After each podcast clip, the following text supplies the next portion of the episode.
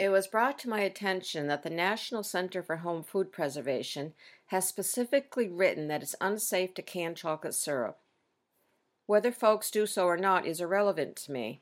I just need to do my best to keep my food safe. So I'm adding this to the beginning of this episode, which I had previously recorded, so that everyone is made aware. Because of the NCHFP's warning, I put each of the sealed pints into the refrigerator, where at least they fit better than the original jug. So here's the episode I had already recorded, and I will link to the NCHFP website in the show description. Welcome to my canning cellar, Season 2, Episode 14. In my podcast, I don't tell you how to can, but rather how I can. Of course, you'll do your own research, so you will feel fully comfortable in how you are canning. I'm recording this in my podcast studio, which is normally known as our dining room. I try to block out the occasional daytime noise, but if you hear a loud clunking, it's only our refrigerator that does prefer a clunk to a hum.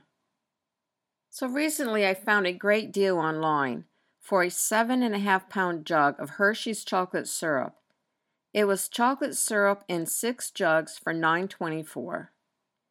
I rarely buy chocolate syrup, but as I said, the ad said it was six jugs for nine twenty four and of course that turned out to be an ad error.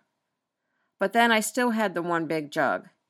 Once opened, it needed to be stored in the fridge, so once we did open it, I decided to can the rest.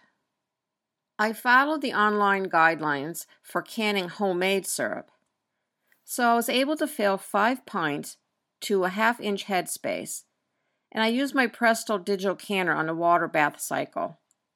They processed for 15 minutes and all of them sealed. It couldn't have been easier. And then I had about three quarters of a small salsa jar amount left over, so that went into the fridge.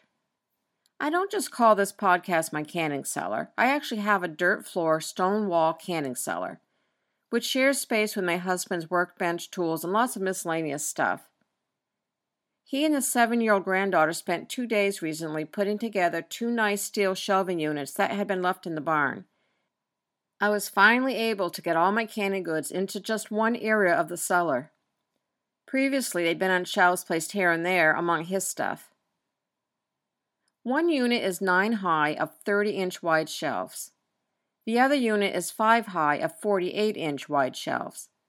I didn't put any canned goods on the top shelf because there are hot water lines running over it and I didn't want my jars near that heat.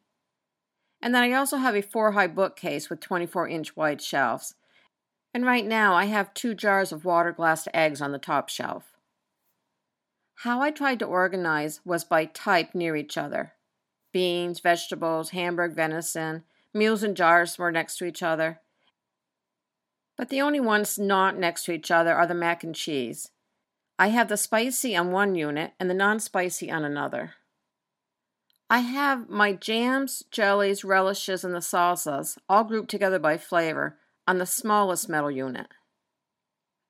So it was a lot of work, but it was good work because not only did the jars get cleaned off and they got rotated by date, but I also found two jars that had unsealed.